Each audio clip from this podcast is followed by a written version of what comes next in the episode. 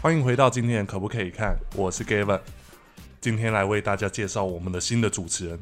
阿 T。 Hello，大家好，我叫阿 T。好啦，他其实是我们的哲宏啊，但是哎、为什么要改名？ 就你知道，就是我觉得我的仇家有点多，就是用本名闯荡这个江湖嘛，我觉得有点危险。什么东西跟什么什么对啊，就什是么仇家有点多，明明就是你怕你哎，没有没有没有，反正就有一些不方便的地方，我觉得还是换个化名也比较好。而且你叫 Gavin，那我用一个本名，这样感觉我很不 low 会哎、啊，我还是会叫你林哲宏啊。哎哎，哎别别别，别这好啦样别这样，好啦，好啦，今天回到我们的主轴，今天我们来聊聊金钟奖好了。是好，第一个是我们都有看这些戏啦，有些蛮多戏是都有上 Netflix，然后或者说我们本身有买串流平台，好比是说 Catch Play，因为嗯有买 Catch Play 应该都知道说蛮多公司的戏都会上 Catch Play 上面。有对啊，所以我觉得，嗯，有些戏算是蛮有质感的。我们今天来讲的戏剧啊，就是我本身有看，然后蛮推荐的。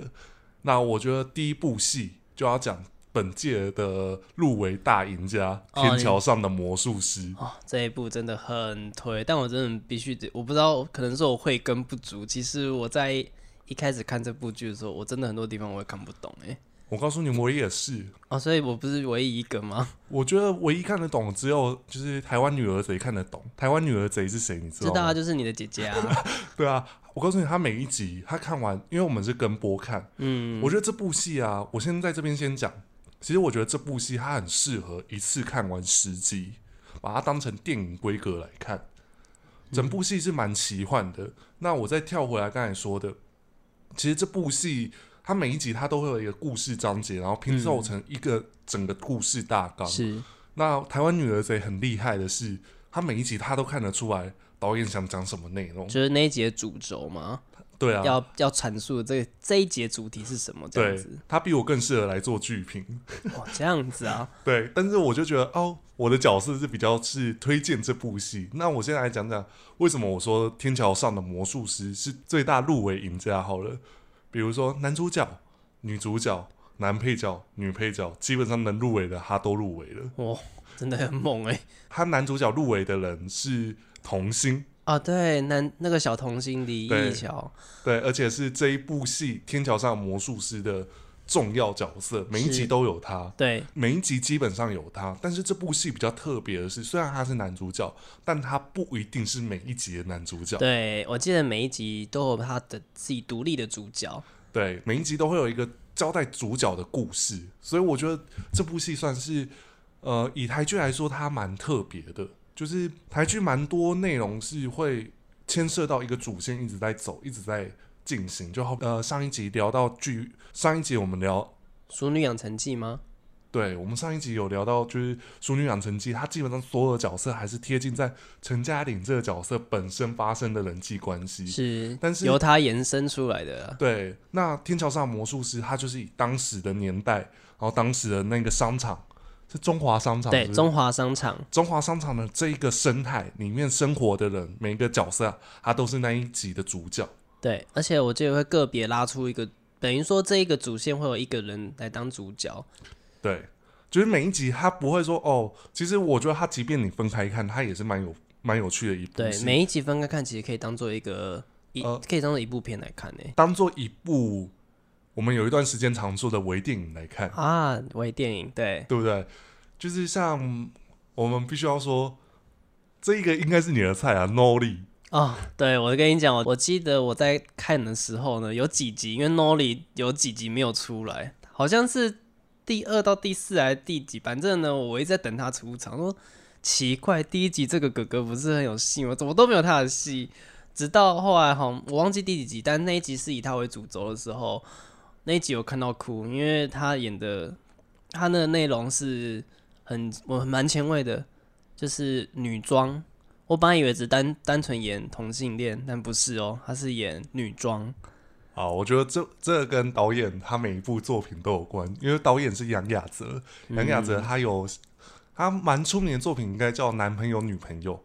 我不知道你有没有看，有我有看那就部，是我张也孝哎有全看，跟凤小岳，对，还然有后那桂纶镁。对那部对有我有看，哦，其实我就觉得，其实杨雅哲他也是看不出来是同同志，就是同性恋。嗯，就我觉得，哎、他的但是其他在他在描写这样这类的剧情上的时候，他处理的都很好，而且很真实。我觉得这就要交给就是有研究同志剧本的你来跟我分析为什么很多很细节的部分。其实，因为像很多写同志剧情的，不管是影集还是电影，我觉得有一些会让人家觉得难看，原因是因为他演的不真实，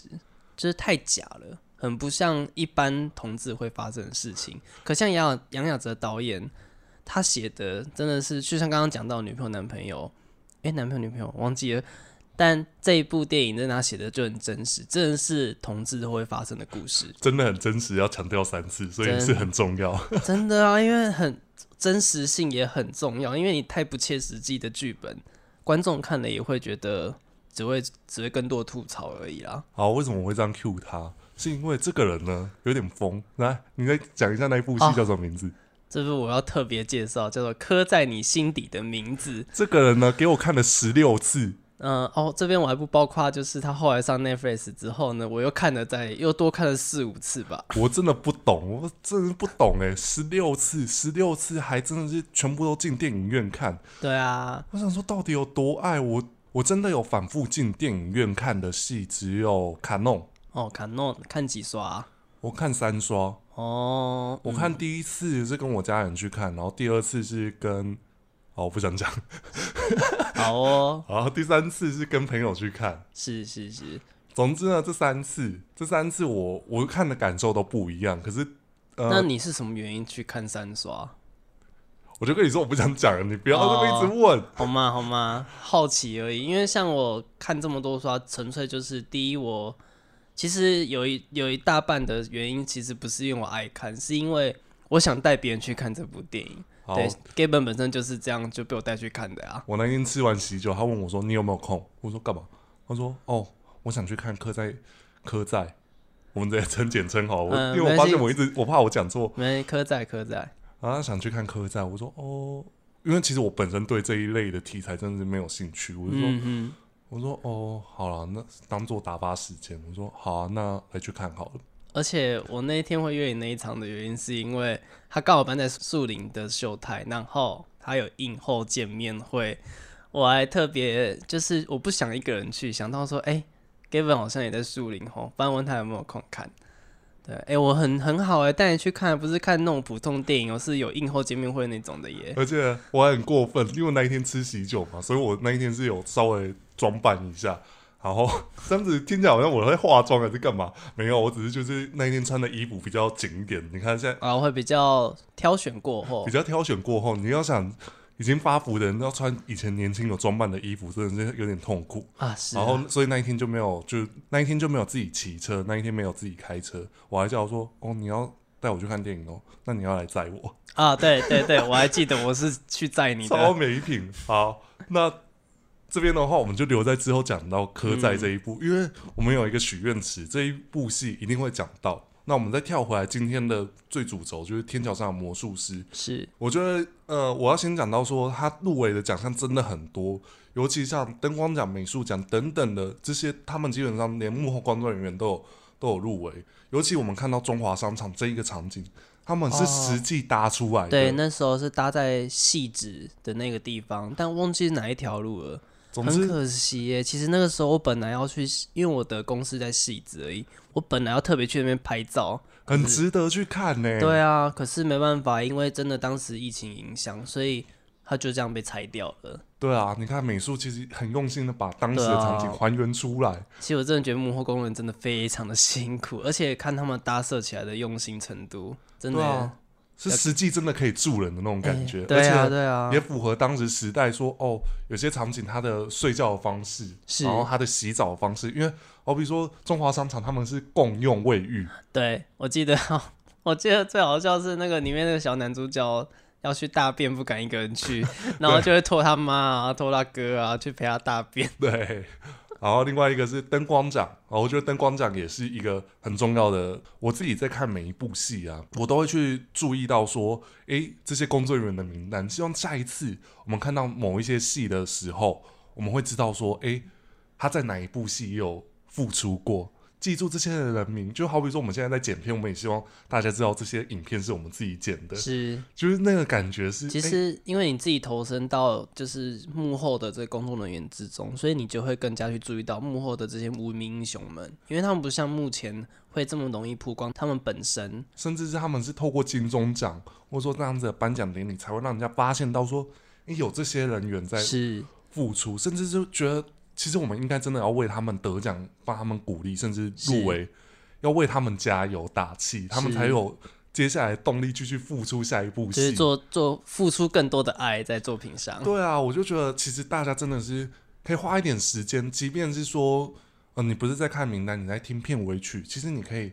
多留一点时间给电影之后的那一段就是离场时间。嗯，那些幕后工作人员其实真的是真正最后的幕后工最大工程。对啊，他们如果没有他们，真的是我们看不到那么优质的戏剧。应该是说他们是每一部戏的一个我们说的一块砖瓦，由他们拼凑出来，然后才会有有荧幕前这些亮丽的演员。嗯，还有完美的作品呈现给我们看。对啊，尤其演员，我们刚才说到，其实很多人入围，最意外的是，我当初知道这个人是孙淑媚，就是女主角，就是 演我们刚才说的 Nolly 的妈妈。对，也就是男主角的妈妈。对，我就说，哎、我真是认不出来他、哎，我说怎么会？尤其他有一个招牌口头禅，我就想说，孙淑媚这么这么有气质的人讲出这句话，对啊，我永远我永远没办法想象这个台语女歌手竟然可以在演这个妈妈的时候演的这么的粗俗。呃，对啊，那一句话要讲出来吗？我觉得还是没关系啊，大家都知道是哪一句话，就对啊不用特别讲了。觉得我只叉叉叉叉叉叉对对叉，对，而且我最有印象的是，他们跟邻居玩的游戏不是有一个， 就是扇他们的 奶子。哦， 对，我那时候好我夸张啊就觉得，真的妈妈都玩这么大，是 不是？对啊，他们就是那么划九拳输的要对，那打边胸部，闪，对，然后想说，哇哦，原来妈妈都玩这么大。对啊，然后另外一个是男配角朱宣阳，哦，朱宣阳，朱宣最阳近其我实作品越来越多了。是哦，我发现他在《天桥上的魔术师》，他反而嗯比我们刚才说的 Nori 演的更多戏，对，戏更亮份眼，对，更而亮且眼。他的他的角色是呃，我是看后面看四阳四肉讲到，我才发现原来他的角色是有带到，这样算暴雷吗？其实他有一点是同志角色，哦，这就是有没有很特别关注同志剧情的？其实像我跟我同事，我们都很关注在就是比较同志上的剧情的时候，其实我们刚开始看朱宣阳这个角色，我们在开头我们就觉得，诶，有一种抚慰，对，就大概有猜测到有一点点到同志的剧有情腐。就先加分这样子，对对对对对，哦所以当时我们很吃朱宣阳这个角色跟 Nolly 这个角色，哦，没有，因为我是我真的是没有察觉到，对，我就是你没有雷达啦，一定的。就是我在看的时候，我就觉得哦，他就是一个很正常，在我们在看每一部戏都会有一个所谓的校园霸王角色，对胖虎，啊，他就是类似像胖虎的那种角色。是所以二八， 对啊，所以你说他是同志，我真的是没有察觉到。但是我现在爆了这个雷，大家可以是留到你们真的有看《天桥上的魔术师》，你们去观察。其实很多细节上是看得出来的，像西装店啊什么的，大家可以自己去看。然后另外一个，我们会说他是他的角色有隐隐喻说他是同志角色，是是因为他每一个呃，在这部戏每个人他都有一个代表的，类似像守护兽，对，叫他们叫做至尊园。对，对那像朱宣阳他在里面那个谢谢派恩嘛，他的至尊园就是猫妖。那至于猫妖为什么会有代表同志呢？这个我觉得大家可以自己去看。我觉得就会是比较可以把理它解留到你在看戏剧本身，你们会是发现到说，其实这部戏它蛮多奇幻的元素。是那它在奇幻的元素，它会有交错现现实跟幻想的画面。是，但是我觉得这部戏呢，比起某些戏剧要就是虚实交错来说，他们算处理的很仔哎、细真，的是很好，啊连我这样子的慧根都看得懂。能 讲的多无脑这样子。他平常没都有看爽片这样子，对，因为我真的说实在，我真的一开始我都讲说啊怎么办，我看不懂，是不是我太没有慧根了呢？对我觉得导演跟编剧他们每一场戏的接点，他们都有让你在看的，呃，你在看戏本身都能够发觉得到，这个其实是想象画面，这个其实是有一个隐喻画面。那我觉得这就是这部戏有趣的地方。但是呢，我必须要帮这部戏做一个结尾。你看这部戏啊，请把它一次看完。哦，对，因为我自己是当初他热播的时候跟播一起看，我我看到第六集的时候，我差点看不下去，哦，我我其实我可以懂你的心情，因为我有点看不懂，对我有想说到底在演什么，对我还是没有抓到他的剧情主轴，是因为台湾女儿贼跟我说，你仔细看某些点，你就会懂导演想说什么东西。是那我直至是看到最后一集第十集，我才完全看得懂，说导他在演什么，导演编剧他想交代什么样子的内容是给观众。是我觉得这部戏呢，是我我觉得在公视在去年的很多戏剧来说，表现算很亮眼的一部，尤其真的是旗舰作品。它的旗舰作品的部分是光场景，它就花快数斥资应该有千万至至甚亿至了。有甚至可能要到一了哦，对啊，你看它的用心程度只用在这十集。嗯然后遇到疫情，他也没办法用这个场景再去哦赚一些对啊，都还不能让人家参观，对啊，那我觉得这部戏算是今年金钟奖的最大赢家。是另外一个是，他的确，呃，我们也希望他可以得到很多奖项来鼓励这些演员，因为好比他们光最佳潜力新人奖，他们就入围三位，是。尤其像男主角李易桥，他就是、同对啊，同时也入围男主角，也有入围最佳潜力新人奖。对啊，所以其实大家真的可以花一点时间来去看这部戏啊。是另外一个是我自己觉得，其实像金钟，有些人就说金钟奖、金曲奖，有时候入围名单一出来，他都不认识这些人，嗯然后就说。那为什么要看这些？就是你知道有些酸民会讲这些内容，对，那我反而会觉得说，其实像金曲奖，我才认识到这些人，是发现这些人都是在为这些这个产业做努力，是反而让大家更清楚有哪一些作品是可以去关注、去是认识到的。所就以其实是开拓你更多你的视野，你就不会只有局限在华语啊，或者是其实很多地下乐团的歌，就是像你的你在金曲奖听到这些人入围甚至得奖，你才会更加认识到所谓的地下乐团的歌。老实说，我也是近也是到近几年有开始关注金曲奖之后，才会去听地下乐团的歌。你会发现，这跟你平常听的华语歌又是更不一样的，对，是所以拓展你的视野啦。啊所以其实像金钟奖、金曲奖、金马奖，它都是让你去发掘新的作品。你可能没有关注到这件事情，你可以有一个新的机会认识这部戏，是对啊。那我们接下来讲第二部，刚才讲的是《天桥上的魔术师》，还有入围就是最佳戏剧奖。是，那另外一个是最佳迷你戏剧，它入围的，就是做工的人嘛。对，它算跟我们频道很有关哦。啊，对，因为他的作者本身也有看布袋戏，对，就是它，它其实算是小说改编的《是走水路》。是、诶，它算是其中一段的章节去改编成这部戏，哦是其中一个章节哦，所以呃，做工的人他其实整部戏他算是蛮草根的，是而且嗯、我先讲，我先讲这部戏啊，当初我在看的时候，其实我很出戏，因为演男主角他其实是新加坡 人，对李明顺对啊，他讲台语会有一个很特别那的个 Q 对口音，我以为他在演那个，你知道。台呃，台湾人讲台语有分，就是你听口音，就像我们在《熟女养成记》讲的，对，上次讲的台南腔嘛，对台中腔也有啊，对啊台北腔啊他都讲有他，讲台语会有一个地方的强调叫 high call Q，呃，我是觉得会很像我在看新加坡电影的时候，他们因为他们也会讲所谓的闽南语，也嗯会讲华语，所以他们就会在剧就中是讲，就是 Singlish，对那就种 比较独创一格的对我语就言。像我就觉得人家在看小孩不笨的感觉。呃，好，那我刚才说跟我们频道很有关的原因是，除了像刚刚有讲到作者嘛，本身也有在看布袋戏，那第五集里面，诶我没记错，应该是第五集啊，他们本身主角跟男配角柯淑媛演出的角色，他们很喜欢看布对他袋们戏。兄弟俩就是都喜欢看布袋戏，就在工地里面就现场两个人演起来了。就很像我们小时候会做的事，你演素还真，我演我演一页书，那然我后最爱演叶小钗，因为都不用讲话。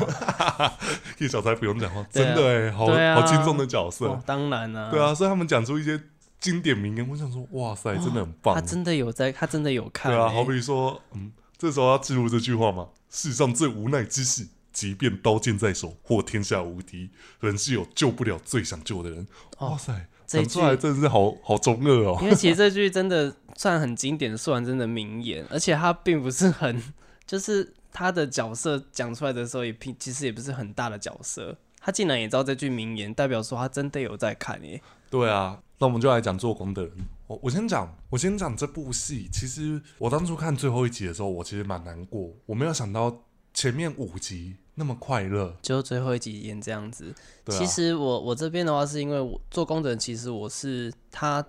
线上播完六集嘛，对不对？嗯六集播完之后，其实我大概隔了一段时间我才去看这部剧，所以我其实早就被暴雷完了。但是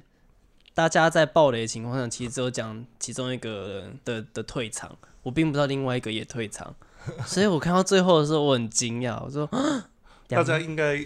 会想知道吗？可其是实我我觉得大家应该爆雷都爆，对爆，大得家差都不知多道了。但我觉得就是你有兴趣这部剧也没看过的人，就是可以自己去，可以亲自去看，然后让自己更加了解那个感受。我只能说前面的五集大家都可以很轻松的看，但是最后一集它其实是把前面的这五集的一些笑点，嗯，把它转化成为为什么会到结局会变这样子。是，对啊，我自己觉得这部戏蛮值得再回刷个一两次，是我自己觉得可不可以看，里面可以看，对绝对可以看，真的可以，再看一嗯次因为。它六集而已，六集还不到一小时，嗯，那我觉得是可以花一点时间来看的啊、尤其我必须说，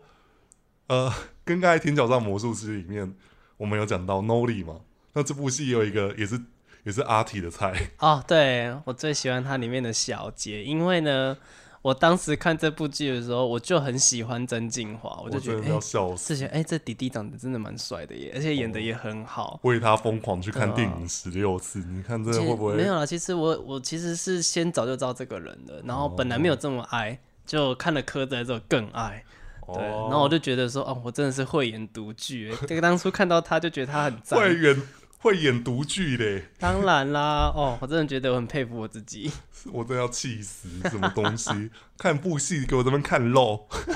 这是给自己的精神的、身心灵的洗涤，好吗？身心灵的洗涤嘞，对啊不是洗眼睛是不 是？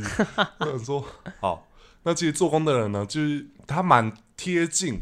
可能我们所谓的呃蓝领阶级，嗯，就是那样子的生活形态。也许做工的人，他们，我觉得可能在有些人的心理想法，会觉得做工的人可能就是稍微低人一等。是可是其实如果没有做工的人，我们不会有这么舒适的房子可以去住。是对啊，我自己觉得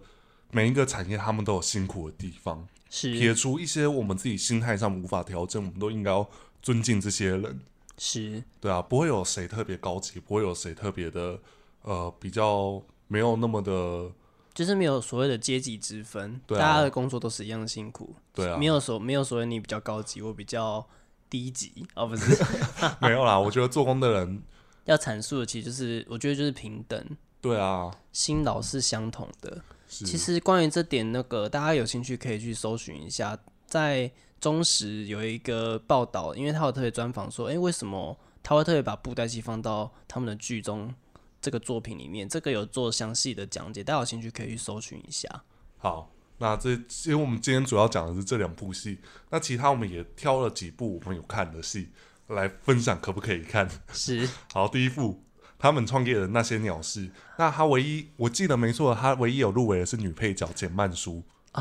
简曼书那个角色真的是蛮赞的啦，我觉得简曼书算是很突破、欸，我对她对印象就是气很有气质，然后讲话就是比较轻轻柔柔的声音。哦，主要是因为简曼书蛮多作品都让人蛮印象深刻，所以在期待看他们创业的那些鸟事里面，蛮多蛮强大的演员啊，好比说陈意涵，是林哦，林心心如哎，对啊，然紫后薇，紫薇，这是呃儿时的回忆，不知道对他的印象就是在那边。然后男主角是邱泽，哦，对，邱泽也然后还有一个是那个那个，我都忘记他名字了，有演《与恶距离》的男配角那一位啊，林哲熙啦，哦，林哲熙，对，林哲熙有演，你对就发现到这部戏真的蛮多真演的员的，大咖真的很多真的很多。但是呢，我自己啊，我自己其实是不喜欢这部戏的，哦，其实这部剧我发现评价蛮两极的，就是我觉得可能是受众不一样，但是我自己是看完，我会觉得我花了好多时间，可是我却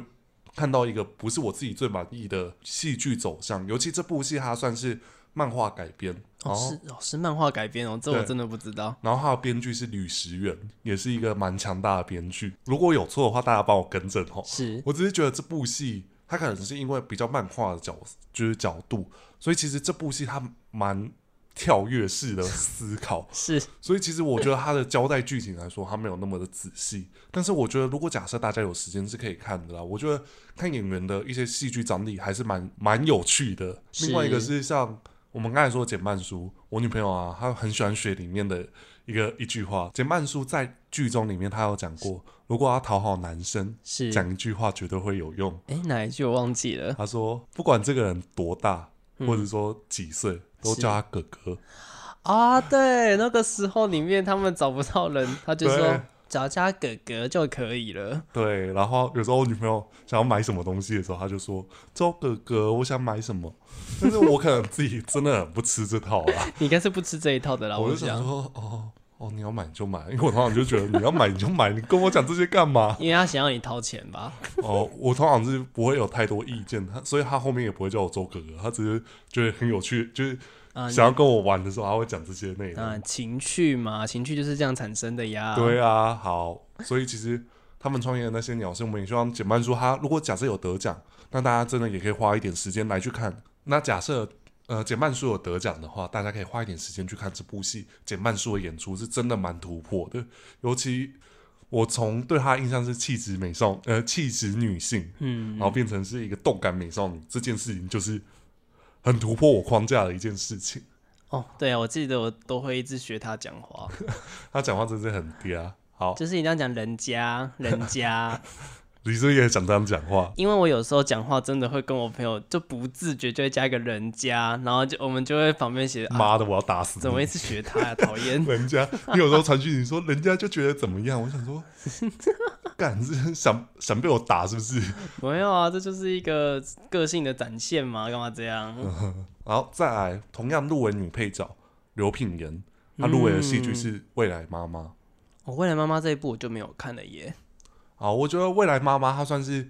呃三立，我自己觉得啊，这里比较冒犯一点，就是三立蛮多偶像剧是蛮符合比较年轻族群喜欢的。是那我觉得他在呃，他每隔一段时间他会有一个周五精选戏剧。那在周五的这部戏就是《未来妈妈》，它就是其中一部。在题材上，它就比较偏向很像公式，探讨议题本身。是未来妈妈她本身的就是来讲说，在现代女性她遇到所谓的怀孕，她们会有哪些遇到的状况？而、比如说三位女主角，可能其中一位她就是有不孕症，是不孕症呢是是先生不孕症还是老婆不孕现在症？算暴雷吗？应该还好吧，因为像我其实我就我只是疑，像我听到就哦，我只疑惑说，嗯，那是哪一方面不孕？如果是老公不孕的话但是那这就是这一个这一条角色线的意的重点。这样其实子啊，其实他呃，我们刚才讲到的说立方，就是里面的角色名称叫立他方。叫立方，立方她就是怀呃很想怀孕，然可哦后可是就都一直怀不不能成上功，然后可是她又是有钱人家的媳妇儿，哦，所以她的压力很大。是她又要跟婆婆有点像我们之前说的，媳妇跟婆婆之间总是会斗法。是对啊，那这这个关系里面，她又加上是有钱人家的媳妇儿，媳妇儿哦一定要这样讲。媳 妇儿，OK，好所以他的压力更大，他的压力可能也会造成他可能真的是有所谓的不孕的状况出现，是所以在这部戏里面会纠结在这一块，在这一条角色线上面。哦，这好样子啊，我们再跳回来，刘品言这个角色，她是比较是新时代的女性，嗯，她的重点是，其实我不用有另一半，我也可以活得很是很快乐、很自由。是但是她遇到的感情线是，她爱上有妇之夫，哦，那她在处理这段关系，她会如何去做抉择？嗯，那就是详情请看未来妈妈。对，然后另外一个是女主角，我觉得她没入围很可惜，就是郭你是书瑶说瑶演。瑶吗？对啊，郭书瑶真的是很跳脱我以前对他的印象，应该你大说家沙很大吗？对啊，每个人都是对他杀很大很有印象。呃，但是郭书瑶，我觉得他就是有把蔡康永当初讲过一句话听进去。是哪一句话啊、好，其实就像我们刚才说，沙很大其实他是比较清凉的造型，所以他其实是一开始就有点像是，就卖肉啊，大家都觉得就是卖那两颗啊，只是有点气愤的状况嘛。不然你也想卖那两颗吗？嗯，也没有啦。如果我练得起来的话，哦，好啦，其实就是郭书瑶，他一开始也是比较偏向是男性会喜欢的艺人的那种状态对，，就是真的男生才会喜欢的。对，那蔡康永跟他讲了一句话说：“呃，你就是你，我希望你把衣服一件一件的穿回来，哦，天啊，这句话很有深度。”对但是郭书瑶真的是没有负众望，就是他是真的是，哦，比如说他演出志气，大家看到他完全的改变。哦，我比较有注意到的是他在演电视剧里同面龄少女是不是？哦，不不，在更之前的时候，我觉得那个时候他把他可爱的本质也留着，但是演技没有让我觉得是没有让我觉得说她是没有演技的女孩。我觉得你可以去看《未来妈妈》，Netflix 也有。哦，而且我前几天才知道 Netflix 他们有些戏是不一定会一直上，不一定会一直留着的哦。啊，对他们会有合约到就会下架的问题、哦。对啊，我我要推荐大家趁九月底之前先去看一部韩剧，叫《请回答》系列，真的很好看。你看一集就会喜欢上。虽然在在聊台湾的戏剧，突然插一部韩 剧，而我只是突然间想到，觉得嗯要讲一下。是那《未来妈妈》啊，这部戏绝对是可以让大家看完是觉得诶是有趣的，是不会觉得说哦我看完我不知道在看什么。其实整部戏的节奏算是蛮 OK 的，它有点像韩剧的那种部分，它到了结尾，它会留是下一个哦，下一集很大的重点会演出什一么个悬一个一个悬念呢、就是是有一个钩让你上钩这样子。是是是好，再来另外一部戏是我本身没看，因为它集数有点太多，哦，四十集嘛。对啊我的婆婆怎么那么可爱？刚刚不是有讲到刘品言嘛，对不对？对，嗯，我跟你讲，这部剧呢，我觉得很欢乐，很可爱，真的是怎么那么可爱？那这部剧刘品言也有演，而且他他跟你演讨人厌的媳妇，对不对？对，可是呃很好笑的是，其实我刚才听你讲《未来妈妈》，我都会一直联想到，哎、怎么跟在我的婆婆的设定这么像？因为她在我的婆婆里面也是一个有钱人家的女她儿，她是女儿，她不是媳妇儿。对，可是她就变成说她嫁去当媳妇嘛，但是她就是一个所谓的二媳妇， 所以会跟你刚刚讲的未来妈妈整个很落差，所以我会觉我刚刚就是有点想笑，是因为觉得哎、怎么跟我的婆婆的戏路怎么这么相反？而且我的婆婆怎么那么可爱，也是这一届金钟奖入围的大赢家，是他们也入围蛮多项，好比说男主角许杰辉入对，围，许杰辉有入围，女主角我们的钟欣凌就是演婆婆本身这一位角色也有入围，然其后实那时候看我的播，还有一个蛮好笑的地方就是，其实钟欣凌本身年纪真的没有这么大，演她小孩的角色，像《五五六六》里面那个谁，王少伟，对，王少伟其实跟钟欣凌年纪差不多，结果他叫她 妈，对啊，就想说凭什么？我是觉得他们在演的过程中，那个那个互动是很自然、很好笑的。而且我的婆婆怎么那么可爱？其实后面我们防疫期间有些宣导片还是用钟欣凌，还用这个婆婆继续演出哦、对，还有跟那个熟女的熟女的阿嬷。呃对杨丽英嘛，对啊，我就觉得哎、就是代表这一部戏有成功，大家对这个有印象。是尤其那时候公司有讲哦过一句话，是公司在推这一部戏的时候，就是他们取剧名取越越来越长，然后收视也越来越好，是就是因为他们收视开始好的一部代表作品就是我们《与恶的距离》，是那在接下来推出很多部作品也都收视都蛮好的，是那，他们就有开一个玩笑，剧名只要取越长，收视就会越来越好。所以我的婆婆是这这个剧名是这样来的吗？没有啦，他只是 说刚好有这样子的巧合，只是大家可以花一点时间来看。那我应该也会拨一点时间来看看完这部戏，因为四十其实集真的蛮多的。但我我会推荐这部剧，原因是因为我的婆婆这部剧啊，她很可爱，但是其实她演的剧情其实挺黑暗的，因为哦我知道她，是她的小孩们其实都只是想要她的钱，可我是她在这个过程中，她在演绎这些过程之中是演的很可爱、很好笑的我。可以讲结局吧，因为我其实我原本不一定会想追这部戏，是但是也是因为台湾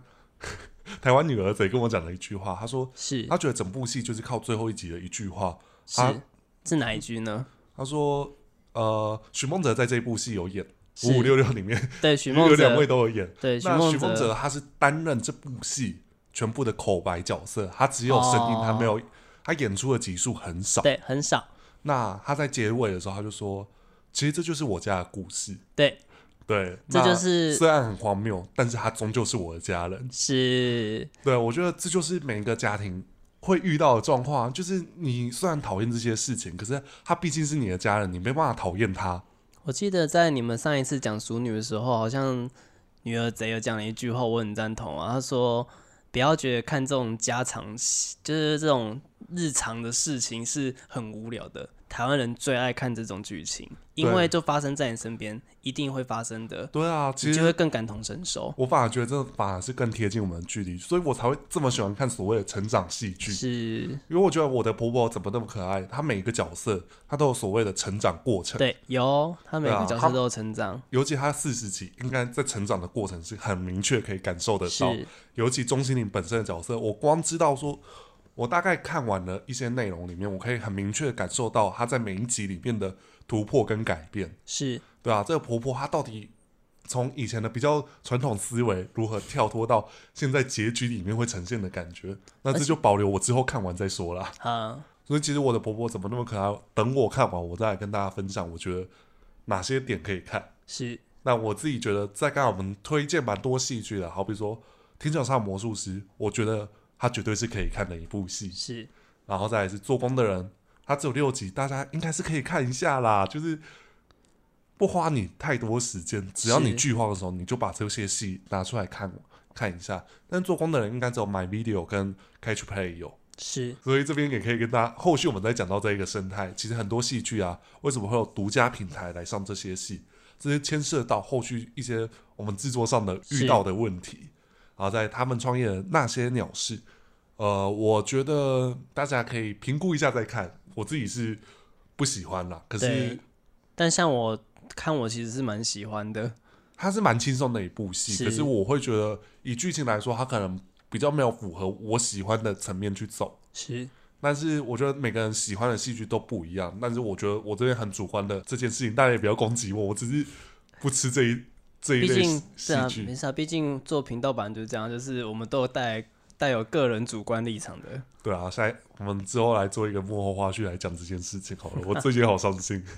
好，然后再来是未来妈妈。是好，未来妈妈的话，我自己觉得还蛮可以看的，就是一样是你只要不知道要看什么戏，然后你对台剧又蛮有兴趣的，这部戏是蛮值得你去看的，尤是其 Netflix 也有上。是，然后再来是我的婆婆怎么那么可爱？她有上 Netflix 吗？我记有得哦，有。后来全部播映之后，他有他就上上去了。好，那我就会找时间来把它播完，因为这样子应该听得出来我们有买哪些平台的戏了吧？ 我自己是只有买 Friday 跟那个跟 K- 那个 Net- Netflix， Netflix Netflix 嘛，对啊，那我多一个，那我多一个爱奇艺对哦，爱奇艺我有买，因为要看熟女嘛，啊。对，当时就是对啊。可是我大家可以自己斟酌一下，把它当第四台再偶尔订阅这样子。好啦，那其实今天介绍完这么多戏剧跟我们自己的收视习惯，那也希望这些这些幕后工作人员跟这些演员都可以得到他们最想要的奖项，然后也支持他们，也希望他们可以如愿以归报到这些奖。虽然我觉得有有些是神仙打架等级的，哦，对我觉抢得夺好难选哦。对啊，我每次我只要在就是重点奖项，我都会觉得好紧张，然后只要看到那种幕后工作人员得奖，是我也会想说，哦，这部戏很棒，他们真的是很用心。是，所以大家就抱着这个角度来去看每一个颁奖典礼，不要嗯多了就是说啊谁啊，我又不认识我，又不认识，我没对看吧过这部剧所以。不要这样子，大家多给这些幕后工作人员支持。是我们家阿提也是这样子，一步一脚印在做这些事情。还好啦，没有小小助理，小小助理而已。好啦，那我们今天的节目就到这边。那我们每个礼拜六晚上八点都会在 YouTube 跟 Podcast 平台都会上线。那大家如果收听久了，应该会发现哪一周会上哪一集，自己去挖掘一下。只要有听完 Podcast，也希望大家可以留一下言，或者是留一下五星评论，让我们的节目更多人看到。因为我发现最近蛮多人收听的，可是就是只有大概听过而已，对啊，你们的支持是我们做节目更大啊的动对，力，最大的动力啦。对啊，然后 YouTube 我们也是会做出像影像版，因为有些人是喜欢看影像的。是那，我们希望后续比较有时间的可以做比较深入的解析。那我是 Gavin，我是阿 T，我们下次见喽。好了，拜拜。